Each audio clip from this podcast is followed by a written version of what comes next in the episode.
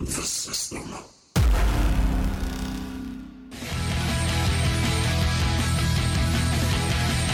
It doesn't matter what you think.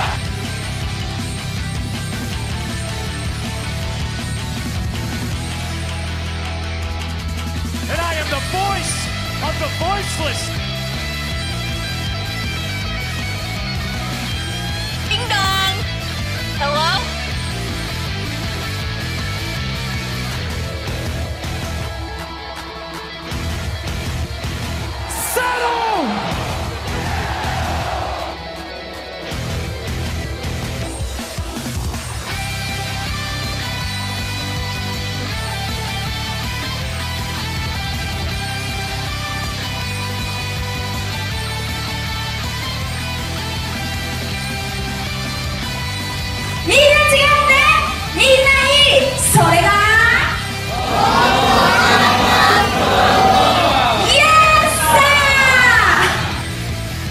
This is the Wrestling with Edwards podcast with your host, Scotty Wrestling. What a week we had here in the world of WWE and AEW. I will also be talking about Slammiversary's um, ending because that was incredible and Impact is uh, doing some cool things, doing some cool things as of late. Uh, we'll also talk about some rumors at the end of the show that have been taking the wrestling world by storm over the past few days. So look forward to that. But we're going to kick off with SmackDown as always because this was WWE's return of fans. A very special moment, a very special weekend, and they were able to embrace the return of fans in this incredible way. Vince McMahon kicked off the show to say, Where the hell have you been? which I thought was pretty funny. But then Roman Reigns had his entrance, and Roman Reigns' entrance, it felt like forever, but it was just special because there was real reaction to Reigns, and WrestleMania happened, but that wasn't enough. And this just felt right. Everything about this felt right. Him getting booed out of the building, him getting jeered, it was just fantastic. And then when Edge made his entrance, goosebumps. Absolute goosebumps. That's what wrestling is supposed to be. Gone is that Thunderdome. Gone are the empty arena shows. We are back to having fans in attendance. And that is truly, truly what is best. SmackDown, I thought, was a very good start, a very good show um, to kick off the return. Uh, Finn Balor returned to the main roster as he attacked Sami Zayn. Uh, he was not featured on the Money in the Bank pay per view, so we're waiting until this Friday to see what he's up to. That being said, Edge and Seth Rollins had another great um, confrontation, which you know would ultimately lead to what would happen on Sunday. But not only am I intrigued by all of this, but it just felt so good to have fans back. Everything felt right. WWE felt more important than it has in a very long time, and the return of Finn Balor was only the beginning this weekend. Um, uh, the quick thing I wanted to talk about on Slammiversary before really digging into the rest of the WWE stuff was the ending where Jay White came out to confront Kenny Omega. New Japan's Jay White was one of the best surprises in wrestling all year. Um, just when the Bullet Club music hit, that was fantastic. And then the Switchblade music hits. He walks out. He's staring down Omega, Gallows, Anderson before the show cut. And it was just a perfect tease. And based off of some reports we've seen, there's a reason he's there, and it's to ma- make a new Bullet Club member. And I thought they made a great choice, but we'll get to that in the coming weeks. I think we're going to start adding some impact coverage here as we move along, especially with the relationship with New Japan really kicking into high gear with Jay White in the fold. So let's get to Money in the Bank. Money in the Bank was the first pay per view with you know the fans back in full time.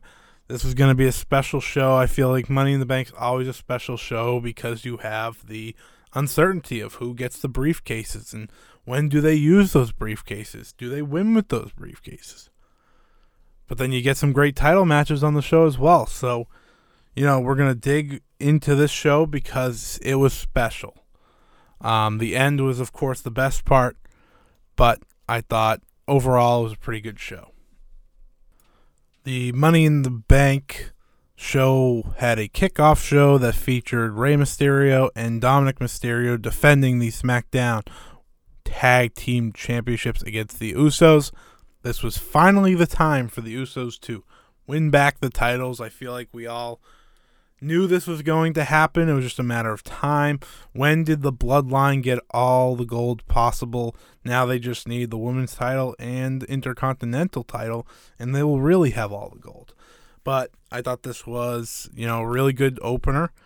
Um, the crowd was into it. They ate it up, and I thought, considering the kickouts in this match and the action going on, I thought it was a fantastic decision to have this actually lead off. Um, because the crowd it was packed in. There wasn't a sense of you know half of it's empty. It wasn't too early. No, the crowd was in there. They were ready. They were livid. This was a match you wanted to check out. Um, it wasn't like the best match of the year by any means. It wasn't the best kickoff match I've ever seen, but with the fans so intrigued and the match being what it was and how quality it was and the near falls and just the beauty of the story in there.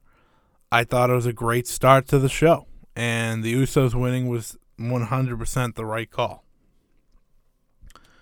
Next, you had the women's Money in the Bank ladder match. For me, this could have been anyone. Um, my whole thing was just not Alexa Bliss. I was hoping Liv Morgan would pull out the victory. She probably had the loudest cheers. Um, it was probably her and Bliss that were cheered the most by the crowd, which I found interesting. Um, that could be big for Liv Morgan down the road. Um, the fact that the fans are that into her, especially with the likes of an Asuka and a Naomi also in the ring. I thought Naomi got a good pop. Asuka did too, but Liv Morgan, you could just feel it. You could tell that everything she did during the match, people were into it. People were interested in it, and it was just great. So that was cool. But ultimately, in the end, Nikki Cross, now known as Nikki ASH, almost a superhero, won the Money in the Bank in maybe the biggest surprise Money in the Bank win. I can't even say ever because Otis won last year, but it was definitely a surprise. Um, everyone was so happy for her. And instantly when she won, I was like, oh, well, she's not going to win the belt. There's no way. There's no way they're going to let the superhero win the belt. Maybe she'll lose the briefcase down the line. I just didn't think so. I thought this was an Otis situation all over again. And I'm not trying to be mean to Nikki Cross. I just did not think that WWE would make the superhero one of their world champions. But we'll get to that in a bit.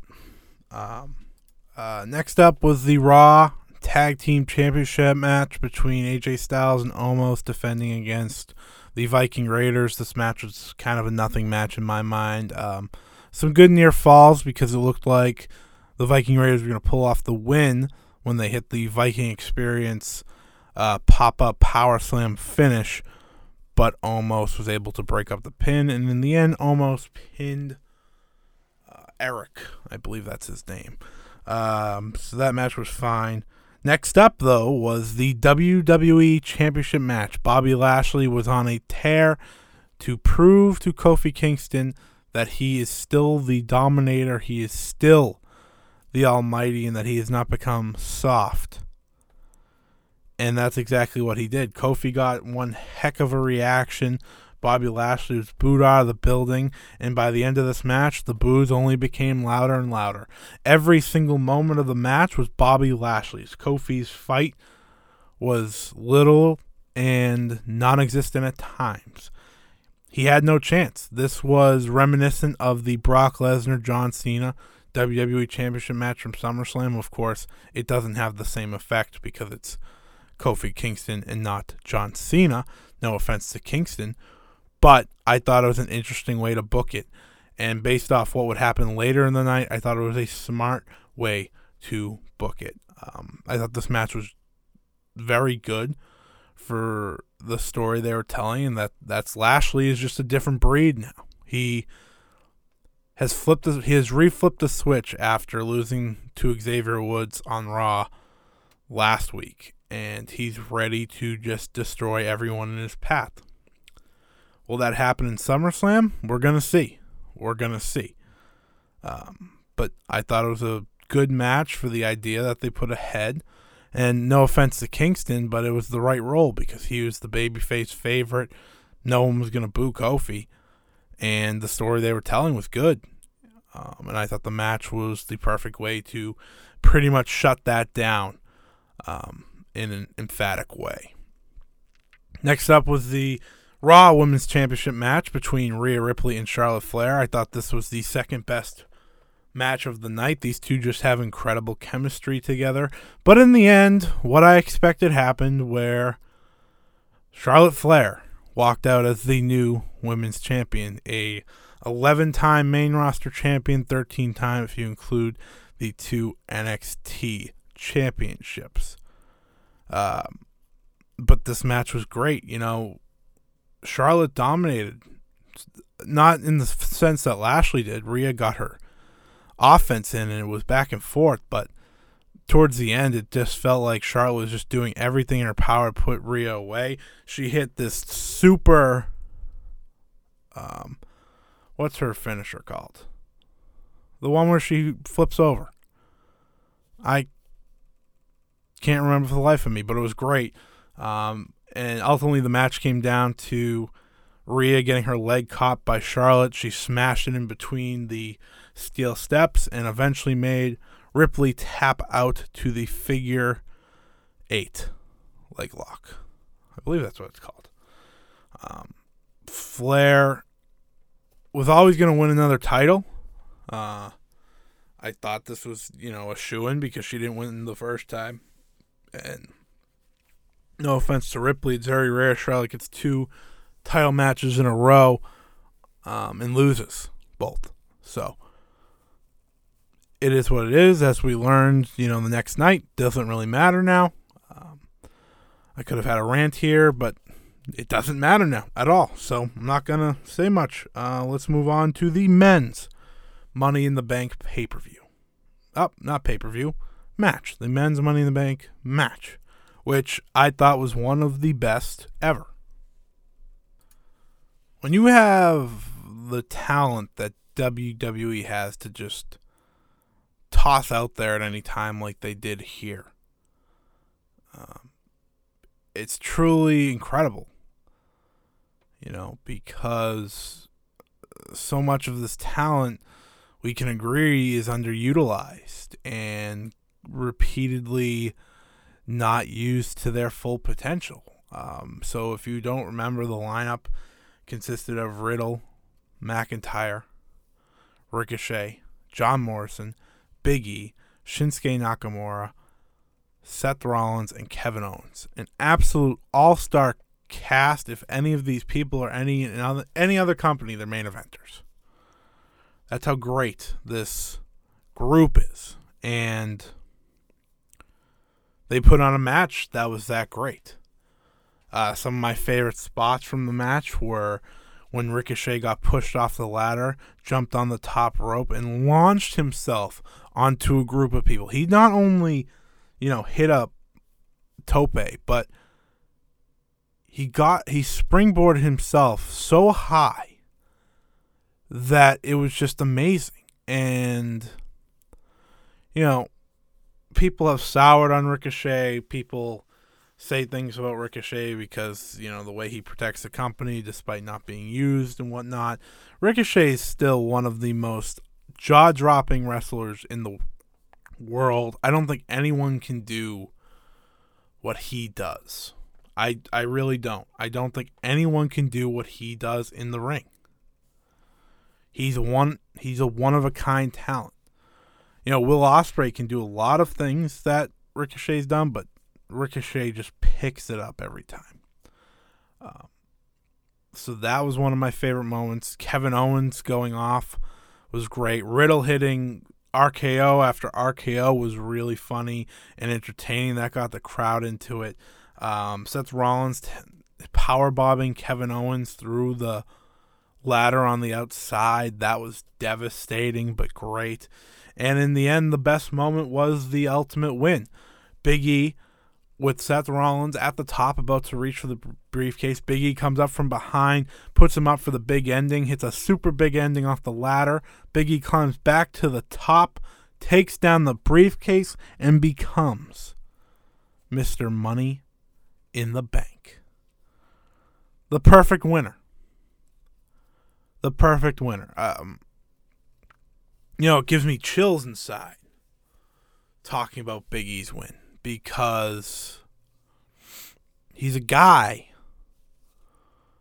that should have always been in the main event. And it took some time for him to get that charisma out there, to fully embrace who he could be. And, you know, the New Day did that for him. And when they put him as a solo star, he didn't go serious. He can. He can. And he might be one of the best when he goes serious. But he's still Big E. And that's why people love him. He's going to be the biggest babyface in this company if they allow it. Mark my words. The way I would have him cash in, to me, would be to do it the traditional way. Set up a match in the future, and Bobby Lashley seems like the guy. Yes, Biggie beating Roman Reigns for the Universal title would be huge. Huge, huge, huge for Big E's career. But taking the title off of Bobby Lashley, the man that destroyed his one of his best friends, Kofi Kingston, that has tried to destroy Xavier Woods for weeks, that story writes itself. Big E should be WWE champion by the conclusion of WrestleMania, in my opinion. In the by the conclusion of WrestleMania, at the very latest, I think Big E should be the WWE champion. Go on this great babyface run as champion. He deserves it. And beating Bobby Lashley, while it's not beating the def- dominant Roman, beating the dominant Bobby Lashley is nearly just as good the way they've been booking Lashley. I think that's just the perfect story. It's been built to a T. The celebration that Biggie had in the back with the New Day was magical. And, you know, I'm just I'm just so happy for him. He he deserved this. He's earned the right to be positioned to be a world champion. And he's deserved the right to call himself a world champion. The main event of Money in the Bank was Roman Reigns versus Edge for the Universal Championship. This was a very interesting match, um, somewhat polarizing in a sense. If you, you know, followed along on Twitter, some thought it was this beautiful storytelling, and others thought it was just a long match. And I'm somewhere in the middle. I'm somewhere in the middle because I thought there was some great storytelling. You know, oh, after the first 10 minutes or so when it started to really kick into gear because, you know, Roman's been, what to me, one of the best since his return. And it's almost been a year. Um, he's just been one of the best in wrestling. He makes me care about his matches but I can understand when people don't like them because you know, they're not this high speed intense sprint. They are all very storytelling based, and everything has meaning in the match. But sometimes it takes a while to get to that meaning. So I understand why people don't love it. I like the, the I like this match a lot. I don't think it was his best of the reign by any means. I still think uh, him and Cesaro or him and Bryan are probably at the top of that list for now. Um, he also has some great matches with Owens, and I think probably the ones with Jey Uso are still my favorite. But I thought this match was very good. Uh, when you know Edge finally you know got his feet under him, and started to make Roman worry. That's when really this got good. There was a cluster finish where the referee was knocked out, and then Roman was going to try to use the steel cage bar, uh, not steel cage, steel chair like bar or support thing that Edge has been using for weeks to lock it on the Reigns and the Usos. Um, ultimately, that didn't work out for Reigns. Edge got a hold of it. Edge had him locked in. The Usos tried to come down and break it up. The Mysterios fought them off. It was ultimately Seth Rollins. Seth Rollins who saved Roman Reigns because of his hate, his disgust with Edge. That's what got us here. He cost Edge the match. He would not accept Edge winning the Universal title that he thought was, should be his. And in the end, that allowed Roman to hit the spear and pin Edge in the middle of the ring. One, two, three. After the match, Seth Rollins and Roman Reigns had a stare down where Rollins said, Without me, he would be champion. And there's no lies there. This match is going to happen between Reigns and Rollins. Just a matter of when. Um, but Edge and Reigns not Edge and Reigns. Edge and Rollins fought into the crowd, and that's when Roman Reigns picks up the microphone and says, Now everyone acknowledges me. The crowd's still buzzing. They're like, okay, well, interesting. He could have post match promo. And this is when I, you know, got the hint in my head oh, it's happening. This, this is actually going to happen the trumpet hits, it's John Cena.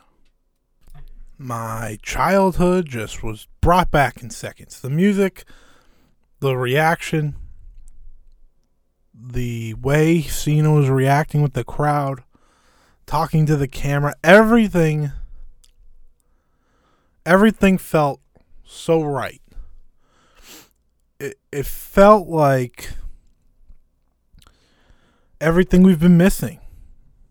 Um, you know, and people hate when part timers come back and take up championship matches and spots. But guys, John Cena, John Cena is different from the rest. No, no one has put in more work for this company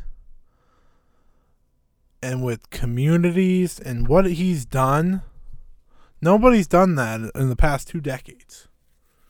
I'm sorry, it's just not it's not true. And anytime he comes back, it's special. So we're we have to be grateful that he's here. Because we don't know how many more runs he has left, if any, after this. And what he's giving us is going to be just this wonderful story with Roman Reigns. You know, it's the best guy right now against the one of the best of all time, maybe WWE's best of all time when you look at the amount of years on top, the ability to get better in the ring. The to me, John Cena is the only man in WWE history that could have worked in every single era. Stone Cold couldn't work in the PG era. Hogan, I don't think worked in the work rate era at all. Um, PG, of course, I think he could have done, but he can't work in the work rate era. Cena's done it all, guys. Cena could do it all, and you know, I was just so happy for Cena to come back, and he continued it on Raw the next night, saying that the reason he's back is not to chase number 17. It's because Roman Reigns is an asshole. And I thought that was just perfect. Like, what we're about to get in the coming weeks on SmackDown is going to be such amazing back and forth promos. Like, I'm so certain of it. Cena's so special. He has everyone in the palm of his hand when he speaks. And and it's just it's just magical. Um, let's talk about the rest of Raw because it was a newsworthy show, for better or worse. Uh, Keith Lee made his return during the Bobby Lashley Open Challenge. Everyone was very happy to see Keith. I know I was. I've been missing Keith. And he proceeded to essentially get destroyed by Bobby Lashley. Um, he had a little more offense than Kofi. He had a little more shine, but for the most part, he was destroyed. Um, he lost to a spear, and he was pinned in the middle of the ring in his comeback. And uh, I guess the Keith Lee experiment once again shows that it is not going well. It's just a shame because Keith Lee, I think, is one of their best overall talents. After that match, Bobby Lashley was, you know, getting hyped up, and out came Goldberg to say that he was next because, you know, the last time we saw Goldberg, he lost the Universal Champion uh, WWE Championship match at the Royal Rumble to Drew McIntyre. So, you know, all this time off, he earned that number one contender shot. So, we're getting Goldberg versus Bobby Lashley. Hope Bobby Lashley beats him in seconds. Maybe he make Goldberg tap out. That'd be pretty awesome. That'd be pretty awesome. I guess I guess a man can dream. Karrion Cross, the NXT champion, made his debut on Monday Night Raw, and he lost in a minute and 40 seconds. The undefeated Karrion Cross, a man that Triple H has done everything in his power to protect on NXT as this dominant champion, lost in a minute 40 seconds to Jeff Hardy, whose No More Words song was back, which was amazing and made me feel like I was a kid again cheering for Jeff. But Jeff has lost to Jinder Mahal, maybe Cedric Alexander, people on main event. Like Jeff Hardy has not been as important as he should be. And had he been, this loss wouldn't be that bad. But the loss is bad. And this has been the story all week of Vince McMahon pretty much taking a shot at NXT here. When you have the undefeated NXT champion get pinned in the middle of the ring on Monday Night Raw in a minute and 40 seconds, you strip Scarlett away from his entrance, you strip the special entrance away. And it's left down to Cross, and all he says is soon they'll fall and pray. You wonder what is going on here. And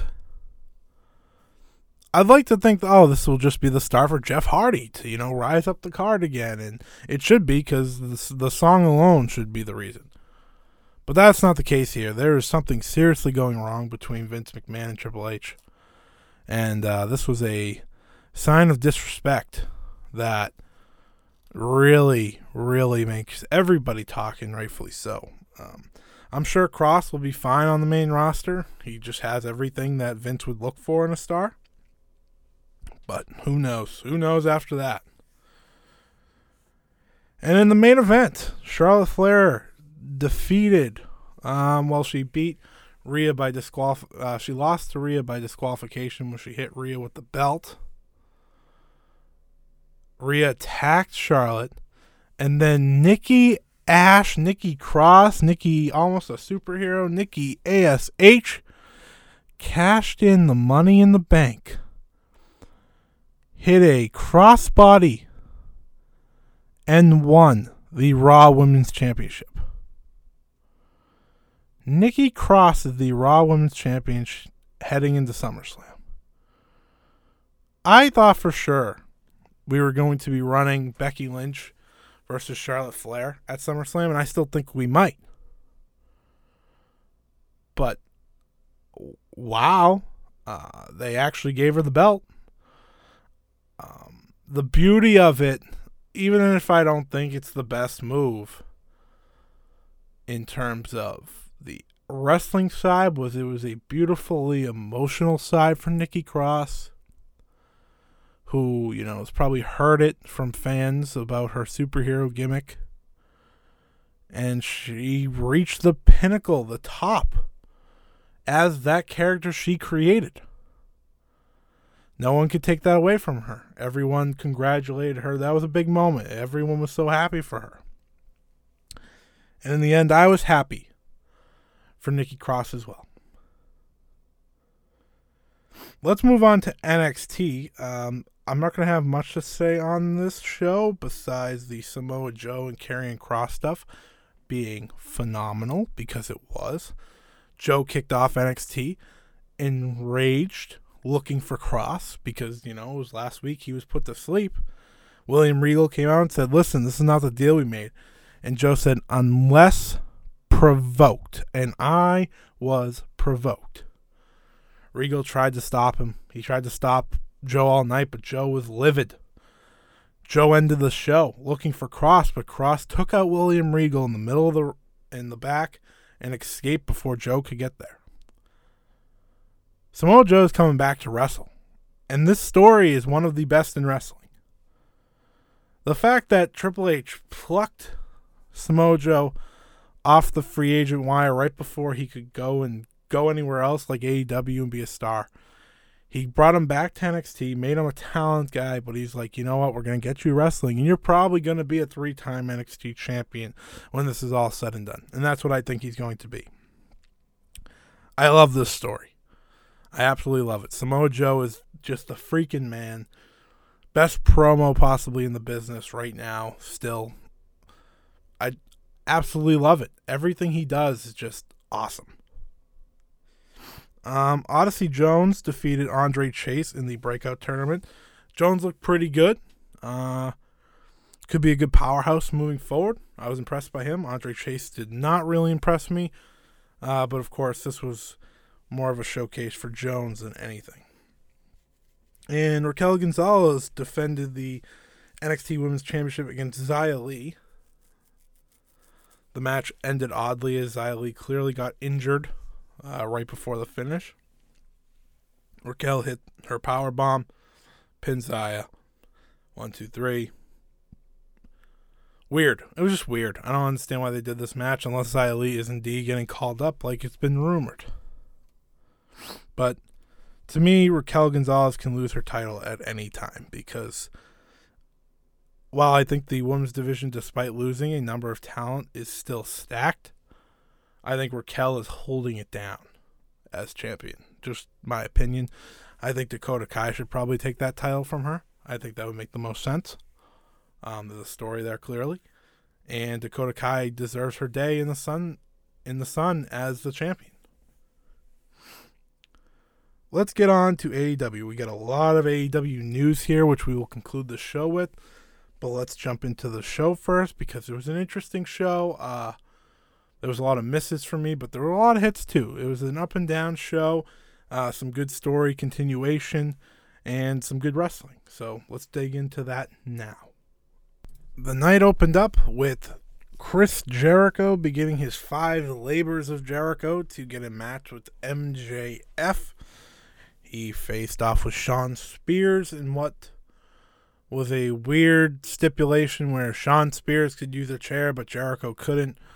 Uh, I thought that was kind of a lame idea, but they had a pretty decent match. I didn't think it was too bad. Um, of course, Jericho won. Jericho wasn't going to lose the first one.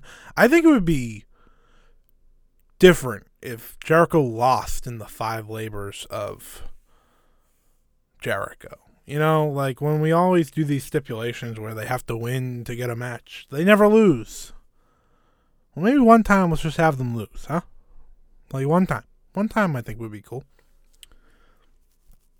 Uh, but yeah, Jericho won with the Judas effect, and after the match, MJF said that you're gonna have a match next week. There's not gonna be any rules, and you're gonna face a man that doesn't ever wrestle with rules. And you know, as you listen to MJF hype it up, if you know if you know anything about the independent scene, GCW, you have an idea of who this could be.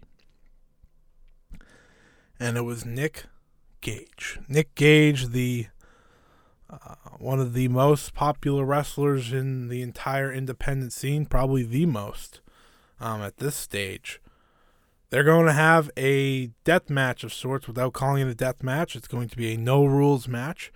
Um, it should be interesting at the very least. Jericho said later in the night that he's not just going to face Gage, but he's going to bring the Painmaker back, which was his uh, character to oppose Okada, the Rainmaker, in New Japan. Uh, the Painmaker's only ever been used in New Japan, if I'm not mistaken. So, interesting. Interesting. Um, this match is going to be wild. It's going to be on Fight for the Fall next week. I'm intrigued.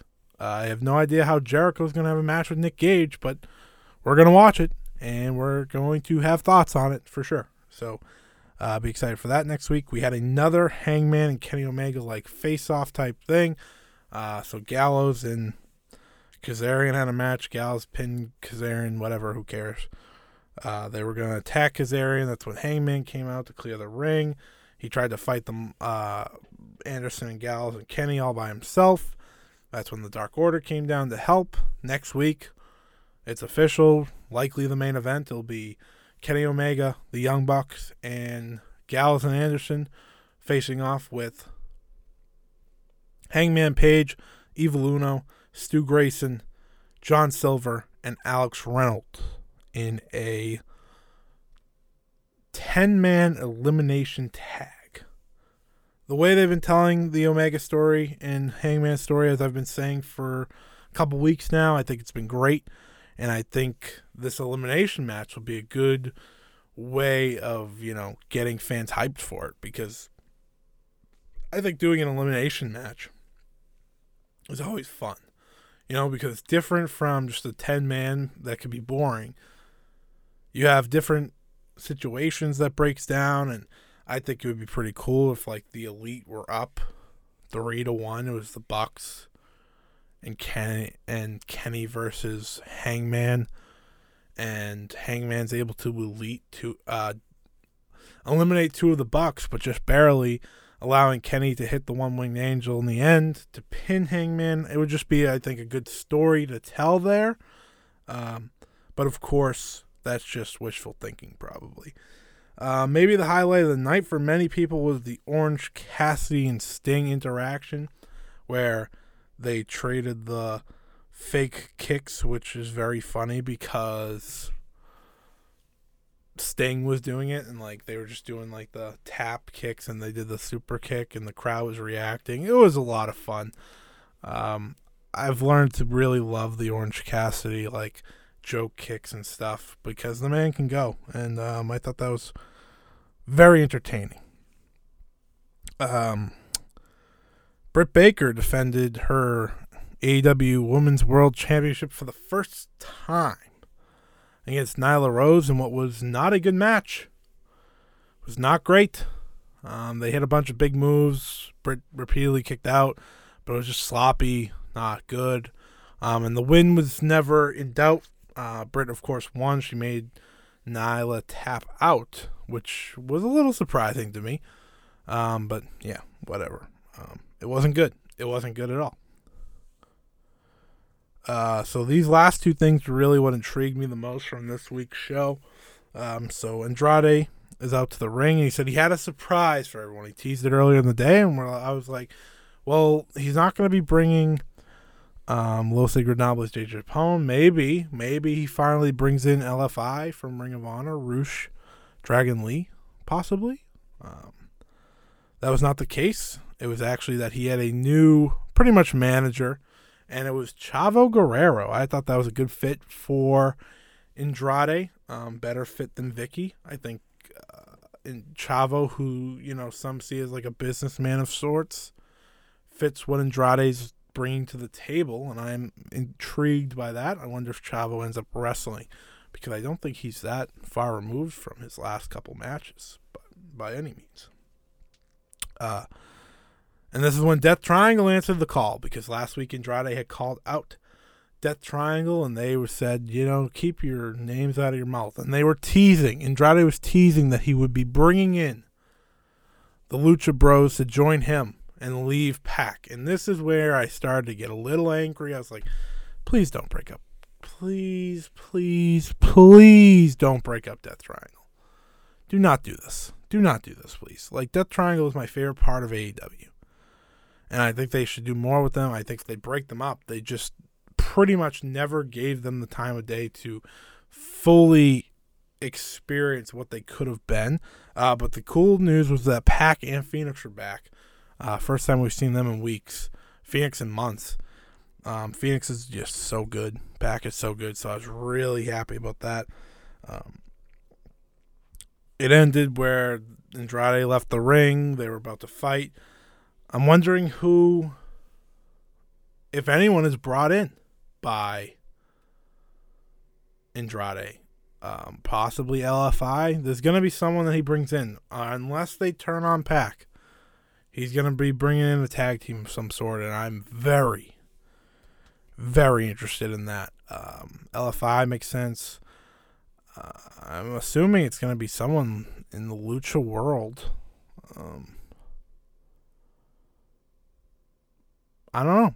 I don't know. I was trying to think of a name, but I couldn't think of one. I'm I'm gonna be uh, intrigued by anything. But the main event of the evening was Jon Moxley versus Lance Archer in a Texas death match for Moxley's IWGP United States Championship. They fought all around the arena. Uh, Archer at one time threw a child, not a child, just a fan, but he treated him like a child the way he tossed him. Um, he threw a fan at Moxley um, they used a fork. Uh, they were both bleeding, and in the end, Moxley was put through a double barbed wire table. It could not get up for the count of ten, making a new IWGP United States champion in Lance Archer. He is now a two-time champion. I was stunned. I was absolutely stunned. I never, ever thought they were going to change the title here. I really didn't. Um, and I love Lance Archer, so I'm happy that he finally got a big win. Um, he will fight Haiku Haikulo Haikulio um, next week. Um, he is part of Bullet Club, so maybe just maybe some Bullet Club joins the fray next week on Fight for the Fallen. We'll have to wait and see there, but a good I would I would say it's a thumbs up episode of AEW despite um, the things I didn't talk about, the bad women's title match. I think the beginning and last two segments really helped. Uh, the matches weren't great in the middle. Wheeler Yuta and Darby Allin wasn't out of this world. I did not enjoy Orange Cassidy versus the Blade. So yeah, it's really uh, those middle things that weren't great, but we'll take what we get. Um, but I want to conclude this show to talk about the rumors. The rumors that both Daniel Bryan and CM Punk are headed to AEW. If this is the first time you're hearing about it, uh, you might live under a rock. I don't really know. Um, but this this is exciting this is there's so much excitement here for me because you know, I started this podcast 52 episodes ago and I made it perfectly clear that CM Punk is one of if not my favorite of all time. Things have changed in the past year to, you know, change that thought of the number one bona fide favorite of all time. I wouldn't say that anymore, but in many ways, CM Punk is the reason I'm doing this podcast, is the reason I'm such a fan still. He's the reason that I re fell in love with this in 2011. You know, when I started in 2007, I was starting to fall out a little bit by 11, but what CM was 11 or 12? It's 11 because it's a decade ago. But what Punk did in this run not only won me over forever, but he made me a fan forever. He reinvigorated my love for pro wrestling. His feud with Cena is one of my favorites ever. His match with Cena at Money in the Bank is perhaps my favorite ever. And even the fact that he might come back really entices me because I, like many people, asked for, you know, uh, probably a year after he left, just abruptly, will he come back? And then I started to give up. Um, and for the past couple years, it never entered my mind. Never cared. I never believed anything that they said. When he came to WWE backstage, I thought that was pretty cool. I loved that because it was just him talking about wrestling, and he's a very insightful guy, which just made me happy. But when you get down to it, I never thought he needed to come back. He paved his own path. He had a career that so many would love to have. He was everything that I needed as a young fan to open my mind up to so many things. And a lot of that is thanks to him. But the fact that he might even consider coming back to AEW now has me on the edge of my seat did did WWE backstage did you know just falling wrestling again give him the itch, give him that fire that he's been very vocal about he hasn't had in a while. I know for him it all comes down to money. And I get that. That's you know that's what you do. It it makes sense, you know? It makes sense that you do something like that. You lose the love. But it makes sense that something that you loved for your entire life and just like a decade you lost love doesn't come back. And I think more than anything, if he's even considering these talks, he has to have refound that love. He has to have watched something that intrigued him. Maybe it's Kenny Omega right now. He said in detail that a match with Kenny Omega is one he would be enticed by at the very least. A match with the Young Bucks is something he'd be interested at the very least. There's a few angles here that intrigues him, and that's what he's always said that needs to come back. He needs to come back and have a story, have a situation of someone he's never faced before or a story he's never done before to entice him. And for that, that's why I think AEW, if he does come back, is the only place he comes back. Uh, I do want to give credit to Sean Ross Sapp of Fightful for putting that story out on Fightful Select. Um, it got the people talking and it sounded legitimate. It sounded more legitimate of a comeback than we've heard in a decade for CM Punk you know, since he left in 2014 or 13, this is the most legitimate and believable comeback that I have read about, I've heard about, and I'm starting to believe it. Let's pivot to Daniel Bryan now. Daniel Bryan, um, it was reported by PW Insider that he's not a part of any future plans in WWE. He's not coming out with any new merchandise. He seems to truly be a free agent, and he seems to be leaving WWE. Uh, Body Slam, I believe, .net reported had an exclusive that Daniel Bryan indeed has signed a contract with AEW. Um, no one has been able to fully confirm that yet. Um, Meltzer has commented on it saying he believes that's true, and he said that last week too that he believes that's where Bryan was going. Um, Fightful wasn't able to confirm it, but there's something in the water there, and what Meltzer did add was what it came down to for Bryan in terms of contractually making a deal was less dates, same amount of money, and the ability to work with New Japan Pro Wrestling. That seemed like the ultimate goal. Um, and of course, you think, well, why did he just sign with New Japan?